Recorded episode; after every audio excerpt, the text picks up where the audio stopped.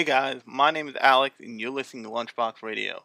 Just before we get started, thank you so much to everybody who listened to our last episode, which was less about Interspecies Reviewers as a show, which by the way is still trash, but in the fourth episode they have an on fire lady just as like in the background of an establishing shot for no reason, and that gives me a kind of joy that frankly I should be ashamed of, but I'm not. But if you listen to that episode, thank you for listening. Special thanks to Slate for, agreeing to do it the week of the controversy, so to speak. Because if we had done it this week, it kind of would have been... The fervor would have passed us by, so to speak. So I wanted that to be kind of timely because it is the first time that if you didn't listen to the episode, you should definitely go listen to it, but it is the first time that a anime streaming service has straight up dropped a show. I've been like, nope!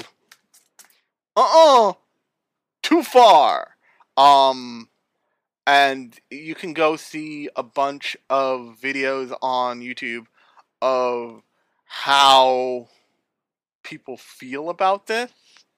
I think me and Slate did a really good job of level-headedly going through all of the possibilities, some of which were proven right by a new anime-centric channel called Fan vs. Pro, which is run by Flip Otaku and Jason Schreier, I think his last name is. But anyway, Jason, his Twitter handle is World of Crap. But the guy Flip Otaku is the fan in that scenario, and Justin is his name. Justin is an industry professional in anime. He masters and does all of the the menus and stuff for many of the DVDs and Blu-rays that you buy for your own personal collection.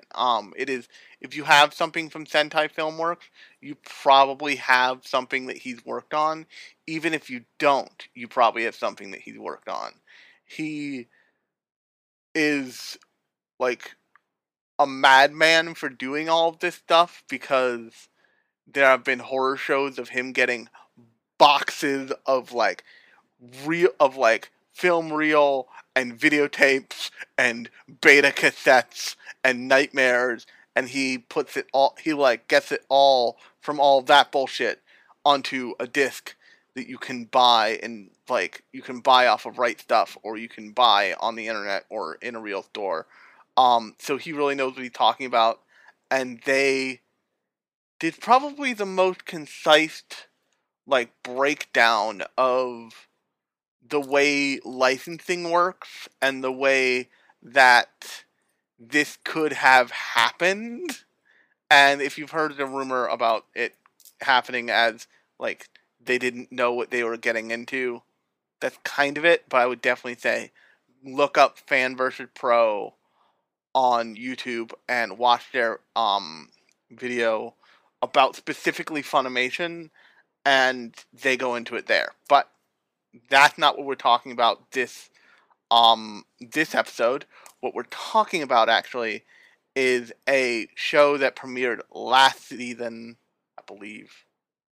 I think it was last season that I'm talking about now, because I finally got all the way through it, because I've been moving. But if anything you hear after the 27th of this month will be from my new studio that I'm calling The Perch. But I've been, putting my life in boxes and sharing it to another town and nonsense. A town up on a mountain. But I have had less brain space for focusing on something and watching it than I usually do. I've still been keeping up with stuff or trying to keep up with stuff, but a lot of times I mostly, like, want to mindlessly shoot shit in Overwatch or shoot other players in Overwatch. What I mean by that is set up a turret at Torbjorn and, like, hide in the corner in Overwatch. But that said, one thing I did make sure to make it through, because I want to talk about it here, was the show that was the kind of sleeper success called No Guns Life.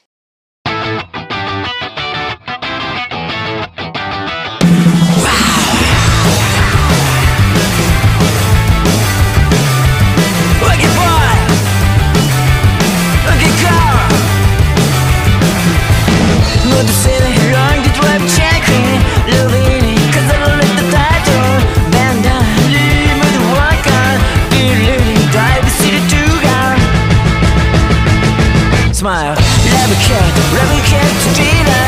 She will heal them, blood could have passed well. Saga, she done coming in on the baby. You be mine, I will marry your email. Okay. Saga, she done even though it's too right. Moya, she done even though it's jungle. How say, she in a good depression. You're too loud on you, because what? Wow.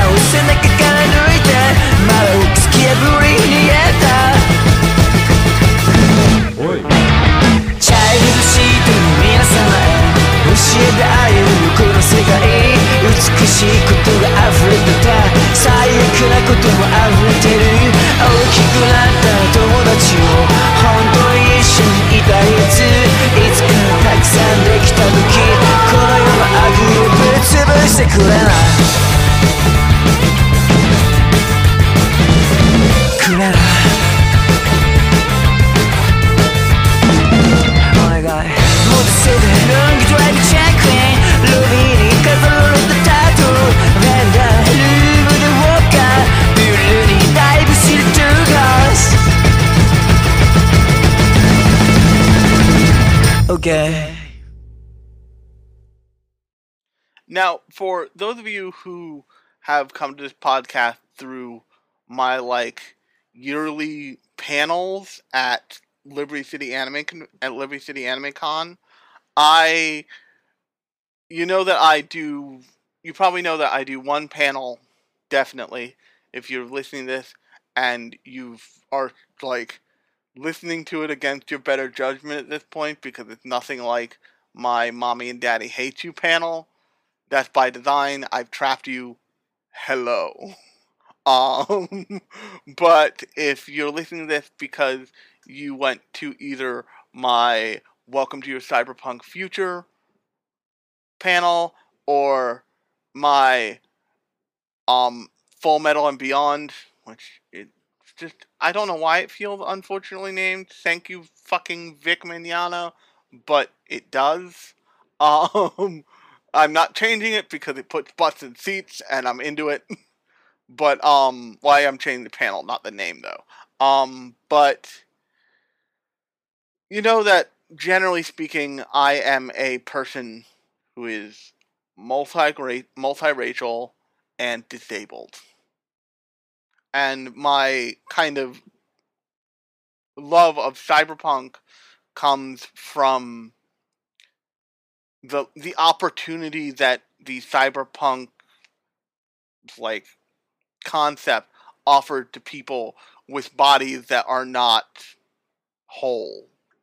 And that's really where my interest in No Guns Life comes from initially. And now I would agree now, and oftentimes in Cyberpunk, the subject of bodies is there, but it doesn't really, but it branches way out and it wants to talk about all kinds of different things. It wants to talk about all kinds of different goals and ways that humans could go once technology has advanced past a certain point. Case in point, what's it called? Ghost in the Shell bodies are the first topic, and then they escalate from there in Ghost in the Shell, especially Standalone Complex. The first Ghost in the Shell movie, the original from 1989, you could argue is primarily concerned with bodies and what it means to have a body and how important that is in terms of your personhood and blah, blah, blah, blah, blah, blah, blah.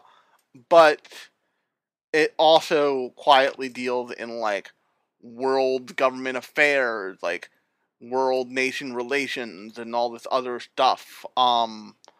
But No Guns Life is different because what it's primarily interested in, it's, almost sole focus is on bodies and how, a cyberpunk dystopia could warp that, and specifically warp the ownership of your body. And I get into this more in my, Fullmetal Alchemist and Beyond exploration of disability in anime panel than I do in the cyberpunk panel, because in the cyberpunk panel I want to look at, how the world, how society could change as a result of cyberpunk. In my disability panel, and I make a big point of pointing this out in both panels, I want to look at what it means for a disabled person to be able to whole hog swap their body parts out. A good goofy example of this is there used to be a cartoon on Comedy Central in that brief period of the 2000s when Comedy Central was weirdly interested in making really fucked up cartoons that were fabulous. There was a I think it ran for 3 or 4, maybe even 5 seasons. Maybe only 2 though.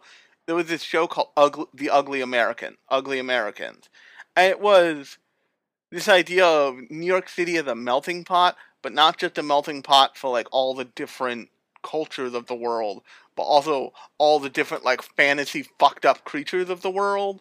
So the main character Mark is just this milquetoast white guy social worker, or milquetoast white guy who worked for the social worker who worked for the city. But his girlfriend is a literal, demon lady, and then his fucking, and this is the best, Randall is the best, his roommate in his apartment is a guy named Randall, and Randall is a zombie. And they have this great stupid thing where his finger falls off, his pointer finger, and it gets, absconded with by a crow. Or, no, I think, a pigeon takes it or something. And so, there's no getting that back. And I think even, if it was my pinky, I wouldn't care, but it's my pointer finger. I kind of need that. So they go down to a store, and he buys a new finger. And that's a really dumb, stupid, that episode is stupid. But the thing's interesting about it is it's a core concept in what's supposed to be possible in with your body in cyberpunk, and it's demonstrated in Ghost in the Shell, Standalone Complex, spoiler alert for a specific, I think it's episode 19, in season 2 in Standalone Complex. Don't quote me on that. It's the episode where she finds the nostalgic antique shop, I want to say. I don't want to say pawn shop. Pawn shop sounds wrong. But anyway, so she finds this pawn shop, this like antique dealer, and she finds these two young child prosthetic bodies. And through the storytelling of the episode, I think it's only one episode too, you get a version of Motoko's backstory.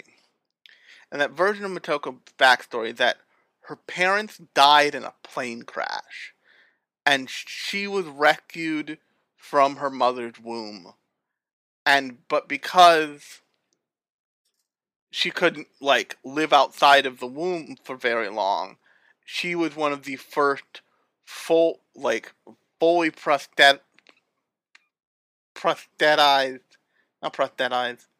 was one of the first full prosthetic people. And it connects to story things, but it is a great implementation of what if your body was too fucked up to use, and you got stuck in a robot body, or you got stuck in something, and blah, blah, blah, blah, blah, blah. Later in earlier in the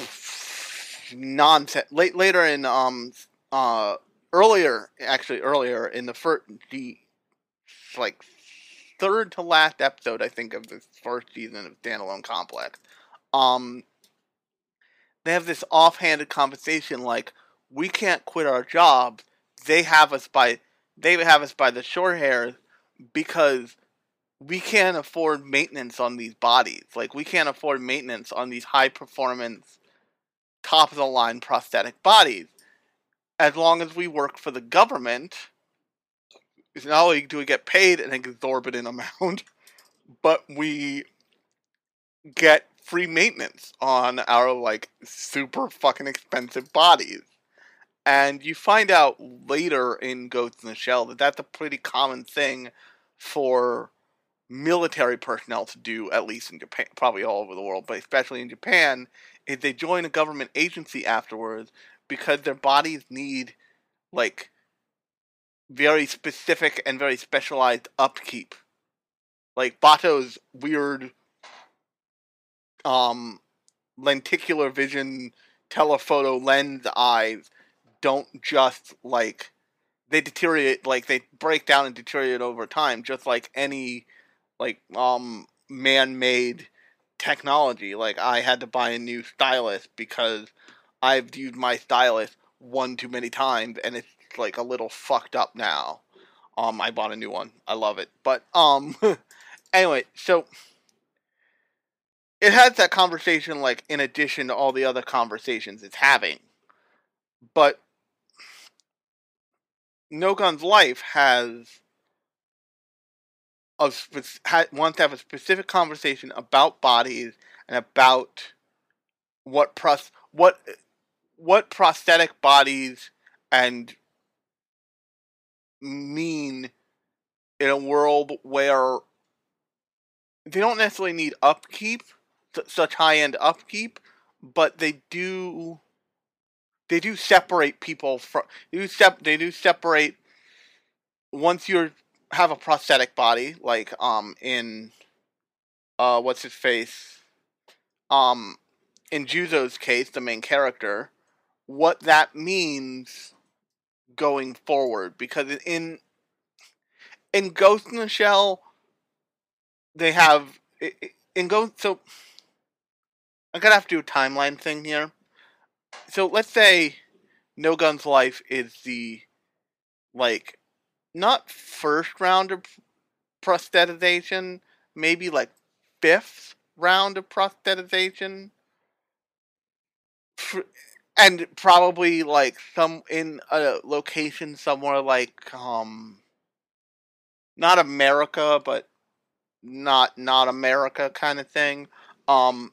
Let's say Ghost in the Shell is definitely set in Japan, and it's set all the way in, like, it's set, like, 10 years into full, elegant prosthetization. And the timelines probably branch, and, you know, Ghost in the Shell is on its own branch, and, No Guns Life, it's on a different branch, because they're both very clearly very far into it, but, like, the first, like, the first prostheticized people were probably in the same time range kind of thing. And the reason why I say that is because in Ghost in the Shell, oftentimes people who have prosthetic bodies aren't just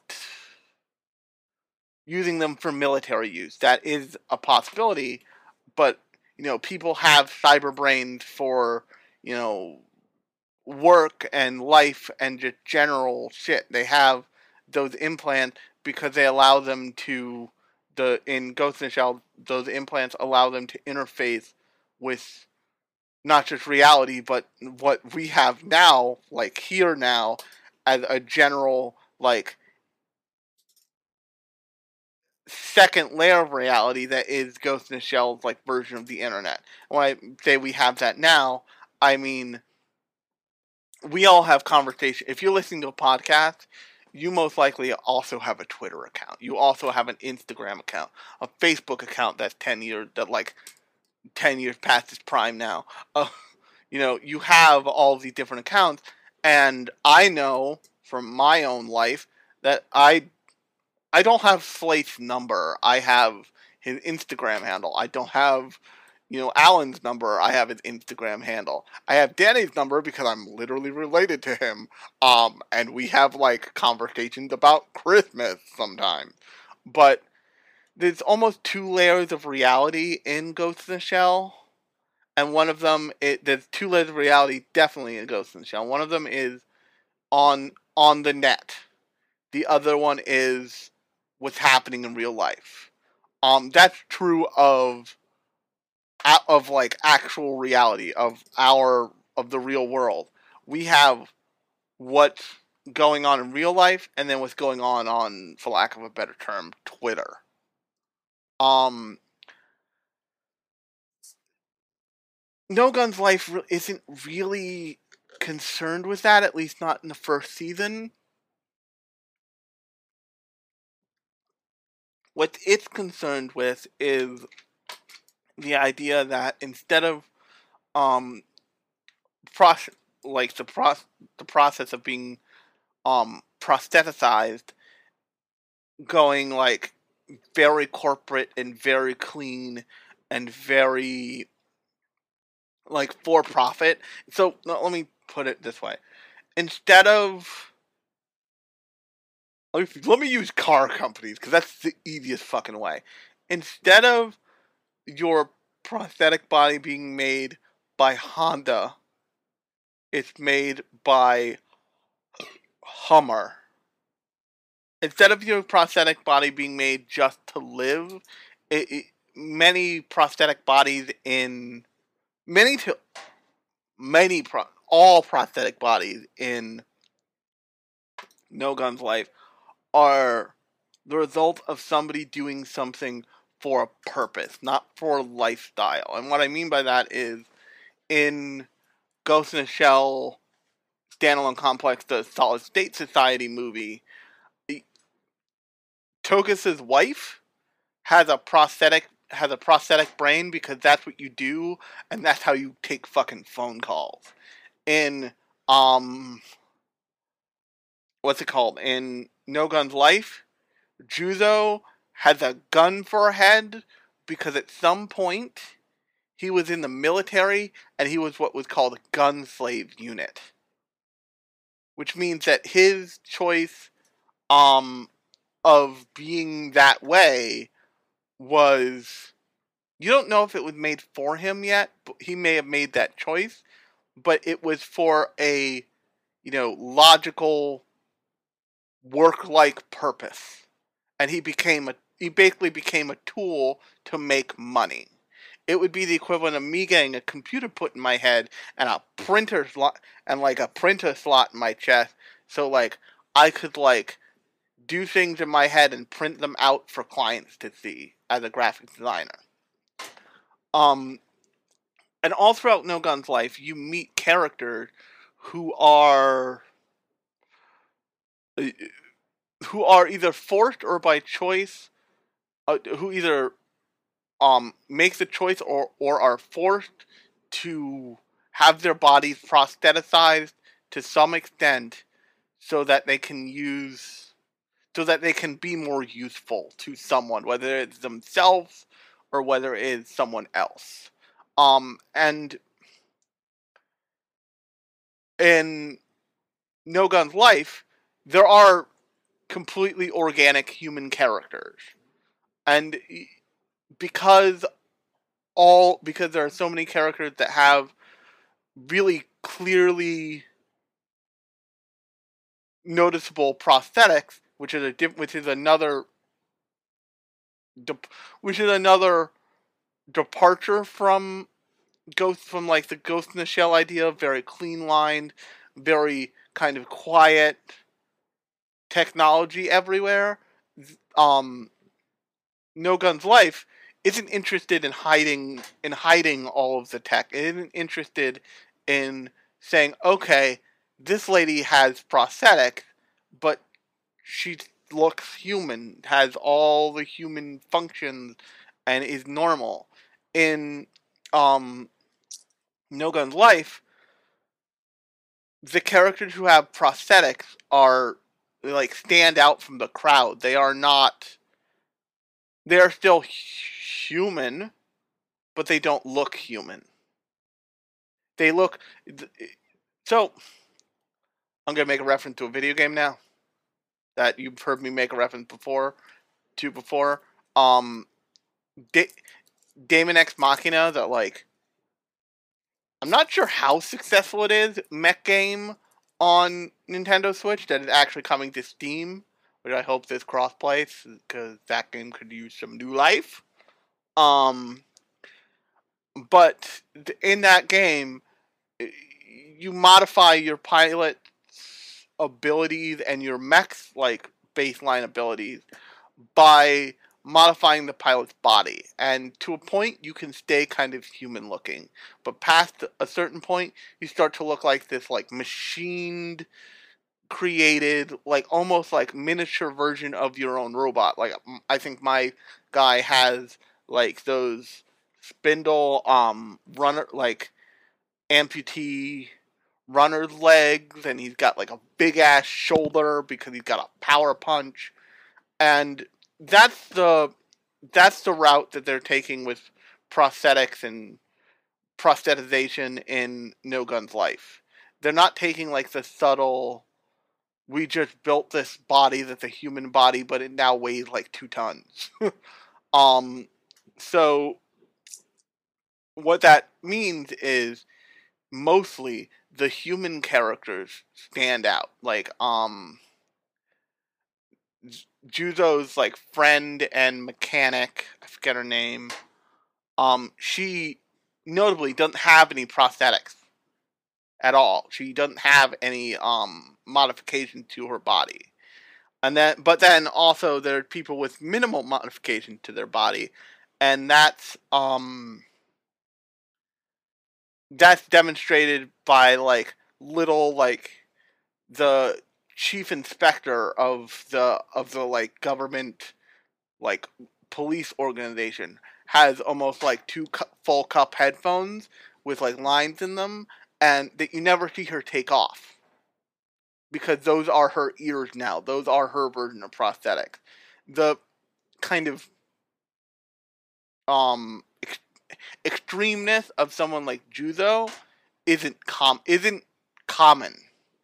It's not like it, people don't see it, but they make a point in showing you in the first episode when Juzo shows up, because what Juzo's job is that he resolves. He's what they call a resolver, which is a stupid play on revolver, because this show likes to be clever, even when it's not good at it. But basically, Juzo's job is, and this is all couched in a very detective noir way. Like, he wears the detective, long brown detective jacket with, like, the black pants and the black shirt with the frayed collar. Like, it's got a very what's it called? Noir, like, detective noir, 1950s, Dick Tracy kind of feel to it through him as a character. His job is to resolve disputes between normal people and what they call extended. And the reason why they call them extended is because they get these prosthetic enhancements that extend, that they call extensions, that extend their abilities. So whereas in Ghost in the Shell, the use of prosthetics is clearly for the purpose of, like, survival in some cases, or, like, enhancement in other cases. The use of extensions in, the use of the equivalent in No Guns Life is to extend someone's usefulness. And when I say usefulness in a really utilitarian sense, that's really what I mean, because every extended you meet in this show has that part of them, so for some sort of use, whether it be Juzo, like, former military status, and hence he has a gun as a head, and he has, like, he has the round spinning clip of, like, a revolver in one of his wrists that he can, like, spin, and it, like, adds force to a punch, or whether it be the kid who's, like, part of the first arc of the show, the first arc of the show, not the first season, like, the first, like, 5 episodes or something, who has been taken against his will and has a kind of wireless control system for other extended, what they call subbrain, which is, like, so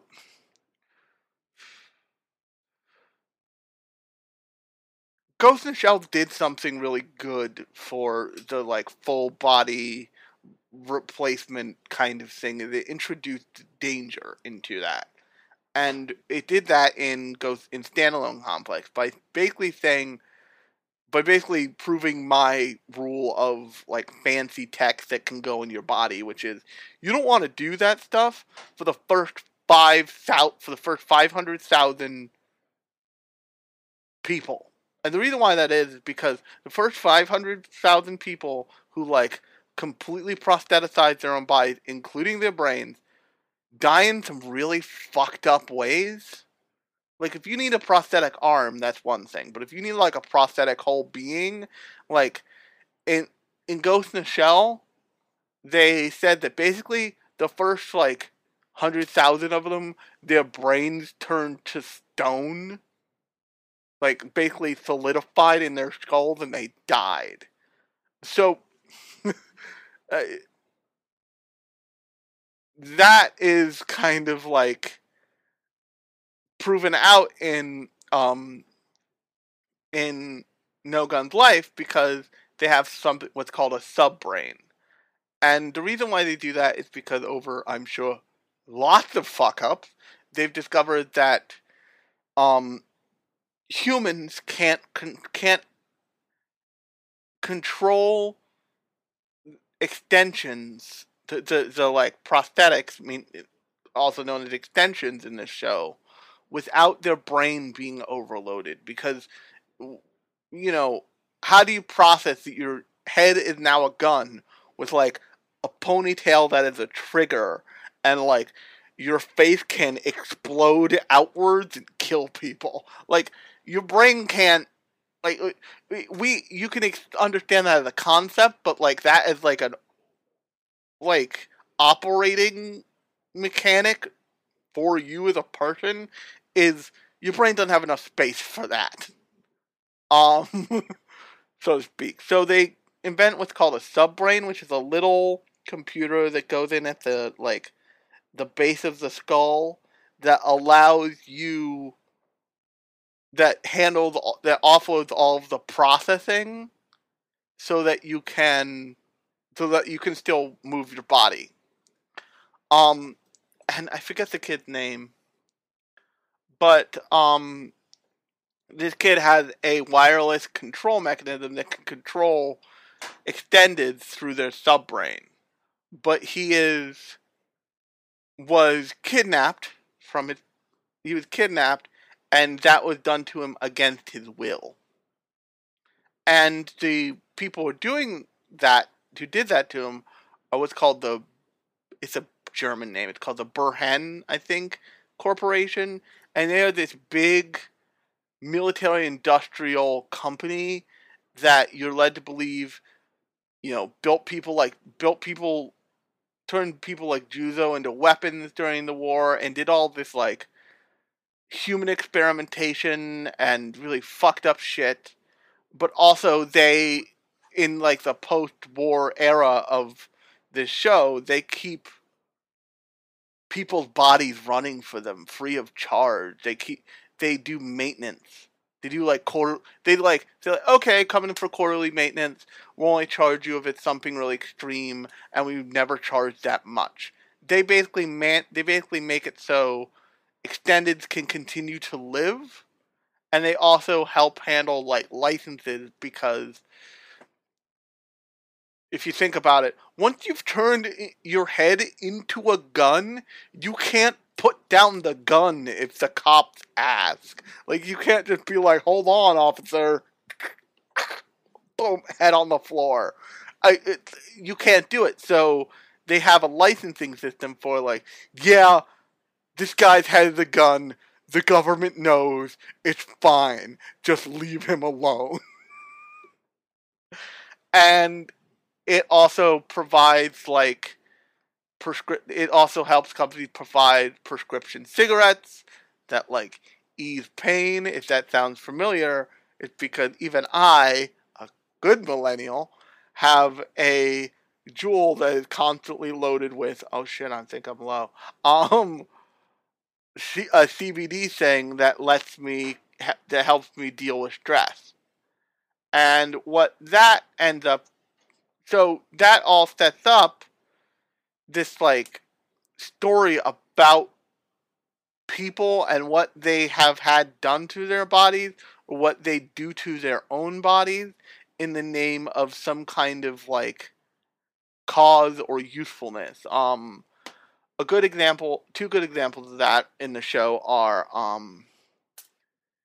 there's this, like, blonde character who's an immigrant who you meet at the tail end of the show, who ultimately dies, spoiler alert, but, you see that he got special extended legs that let him, like, run faster, jump higher, like, just do more than other people, so that he can work, so he can take on more complicated jobs as a freelancer to work to provide for his family. And actually, the mechanic's name is Mary, but you see people like Juzo, who, although he had no memory of it, were clearly in the army at some point. You see characters like, I wish I knew the mob boss's name, but you also see characters like the mob boss, who's showed up, I think, like, episode fucking 6 or something. And he's this, like, scary motherfucker. And it's very clear that, like, where some people went to get extensions to be more useful and they just look how they look, he went to get extensions to, like, look like a fucking badass. And he's just like, I'm fucking scary as shit, do not cross me. And to which Juzo's response is, like, where are my eyes? My head is a gun. Fuck you. That's a really great scene. But so this show is all about, What does it look like when people's bodies stop being so human? When people's bodies start being something they can totally control, not just through things like piercings and tattoos and stuff like that. What happens when body modders really get their hands on like things more, on more things like a couple years ago before the Apple Watch, when the iPod Nano was still out, when the iPod Nano with the screen came out and you can make it a clock. What people did, what body modders did, was they bought these little flat magnets and they would like have them surgically in place just under the skin on their wrist. And they would just, like the Apple Watch is, they would attach it on their wrist like it was a watch. And I mean, like, that's, on one level that sounds super extreme and pointless, but on the other level, there are, that starts to be in the direction of, like, one day I will be able to get a replacement to my left, for my left arm, that works just as well as my right arm. You see this already. I forget what they're called. I think they're called the Terminator, like, series of prosthetics. And the Terminator series of prosthetics are, like, modeled after the Terminator, of course. But they are meant to use, are meant to be more complex prosthetics that act more like a real hand rather than a wooden one, if that makes any sense. Things like, you know, the, like, spring plate prosthetics that you see in movies like the first Kingsman, only without the knives. Things like, so let me put it this way. Ethan Hawking rapidly got to the point where he was never able to speak again, and he had to have special software they had to develop special software where it would track his rapid eye movement in order to allow him to speak. That's where you get the "My name is Ethan Hawking," and fun fact, he's British, not American. If that process got smaller and could go in his head, that would be a big win. But the problem is that, and the thing that Ghost in the Shell kind of knowingly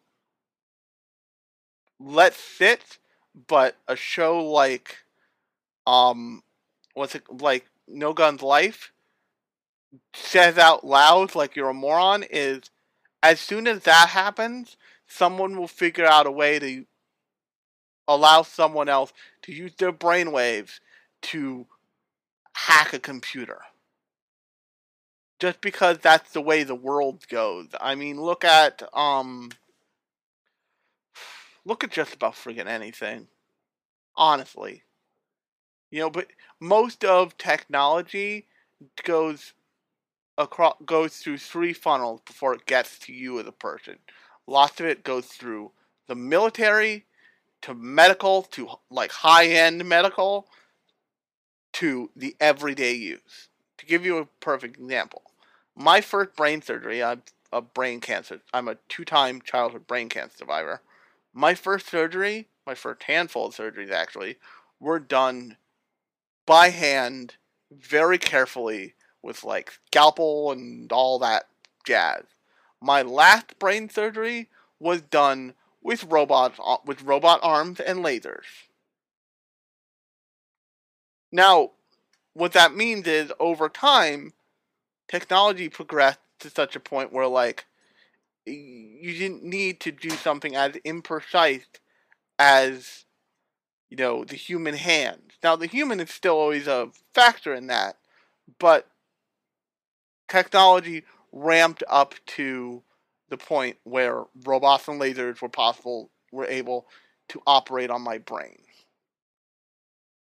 But if they developed a laser, the first thing they're gonna do will not likely be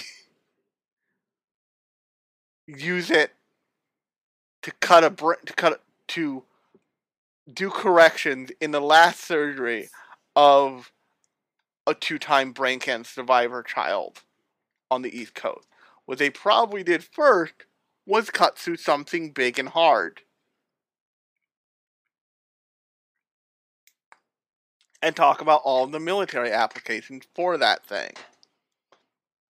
And the reason why that largely happens is because of funding, because the military has enough money that it doesn't need, where it can just throw it at things that it thinks might protect itself slash us slash the military industrial complex of the world, whatever. But shows like Ghost in the Shell use the military industrial complex, like going to its logical conclusion, as a setting for a police crime procedural. Shows like No Guns Life use it as a backdrop for a very focused story on what the casualties of that will be. What it means when the primary provider of extensions, some of which are, many of which are medically unnecessary, but basically are done so they can get a job, but some of which are medically necessary. They're not all these weird weaponized nightmare things. Some of them are, certainly, but not all of them. The same character who is the starting point of the show, the kid with Harmony, the way that Berhen keeps him captive is they cut his Achilles tendons and they fuck up his nerves in his legs and his arms so he can't get away. In his legs so he can't get away. And the first thing they do after Juzo and Mary rescue him is they give him leg extensions so he can walk around on his own. What they do in the interim of giving him a functional voice box somewhere is they use a head extension that he carries around in a man purse that has a speaker in it so he can talk to people. So that's a version of it being necessary, but oftentimes in this show, the only thing that extensions are necessary for is to get by. You don't get extensions because you want to you don't get extensions because you want to be a stock trader. You get extensions because you want to jump up to the third floor of a construction site and carry drop down from a high building, grab from a high construction site building, grab an I-beam and jump back up. And that's your job all day long. Is doing that over and over and over again, and then you get a not worth it paycheck, and you go home, and you barely afford rent. That's the kind of environment this is, and actually, that's the kind of environment that Ghost in the Shell is, if you pay a whole lot of attention. Because I forget the episode numbers of these episodes and the title because I suck, but there's I'm going to talk about two episodes here. There's one episode where Motoko is it's a filler episode-ish. She's on a assignment to find out about a drug ring, and she meets this kid, and this kid is this ruffian kid who's oh yeah, who knows all about it, knows everything, because it's his job to help sell these toys made out of cocaine. Made out of, robot cocaine or some bullshit. And then, in a totally different episode, they have this, like, job. They have this, like, that's part of the overarching part of an episode of, like, plot that they're dealing with. There's a cleanup, there's an underground cleanup job that has to do with nuclear waste, and you can only participate in it if you have, I think, over 50% prosthetics, because anything below that threshold means that you'll get cancer and die on the job. So that kind of stuff is really what No Guns Life is interested in. It's interested in what it means when prosthetics show up and people need them to, like, work and make a living, but they don't necessarily need them to be part of civil society. Ghost in the Shell suggests that prosthetics are so widespread that just about everybody has some form of them. Even if you're, like, basically 100% human, you still have a little chip in your brain that lets you connect to the Wi-Fi or something. And just as someone who gets up, you know, starts his day, but the first thing he has to do before he goes outside at all times, unless I'm at the beach, and then I have to be super fucking careful, is I put on a leg brace, because without that leg brace, I get to sprain my ankle, like, faster than you could fucking imagine. Like, if you've ever met me in real life and you've, like, seen me walk around just fine, that's only because I'm wearing a brace that's, like, super hard, medical plastic, made custom, simply so I can walk around with the rest of the world. And that is an example of technology helping me live. I'm always interested in, so as a result, I'm always interested in, not definitely cyberpunk, but I'm extremely interested in cyberpunks that want to talk about what bodies mean and what ownership of bodies mean and, like, what that looks like and what that could look like. And that, I mean, I think I've ranted enough about this show and why I like it. I don't think it's a great show. I think it's a okay show with really great ideas and a lot of potential. It's got a second season coming out, which means that it did the numbers it needed to do, which is honestly, it's not hard for a cyberpunk show to do good numbers. It has to be like Dimension W weird for it to not do good enough numbers for it at least to be, like, worth another season. And even Dimension W is interesting. Like, Dimension W had some cool ideas. Dimension W had some ideas that apply currently to vaping culture, actually. But,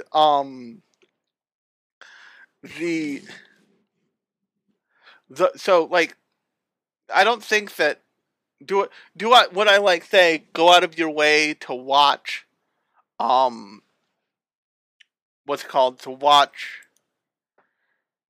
Guns Life? No, not necessarily. Maybe if you're like if you're a diehard cyberpunk fan, definitely go watch the show.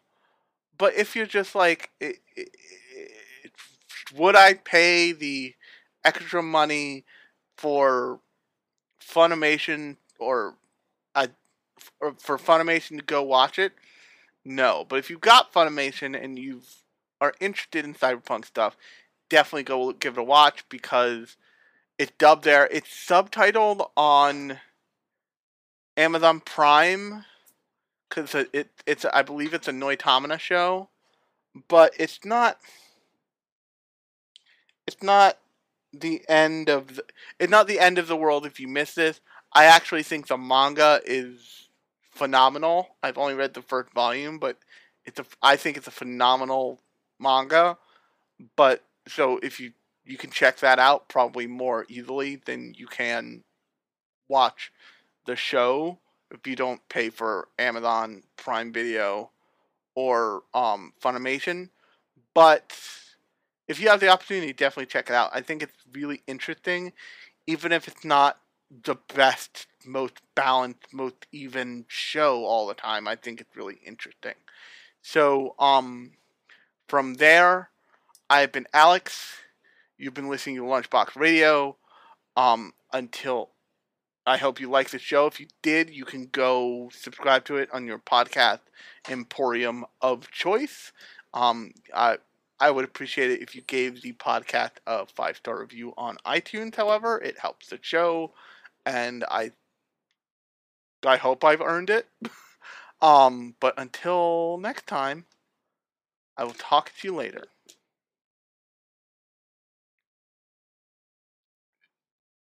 Okay.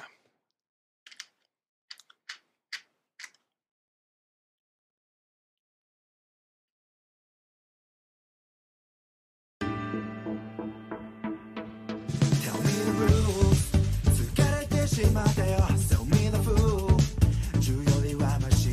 Say I'm a fool.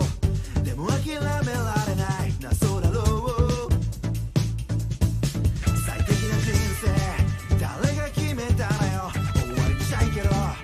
Hidori ja doushi yo mo nai. So na jibun no fugai na sasae mo itoshii to moeru kai. Omae ga sekai wo覗き込む時に 誰かもお前を 覗き込んでいるから お前が世界を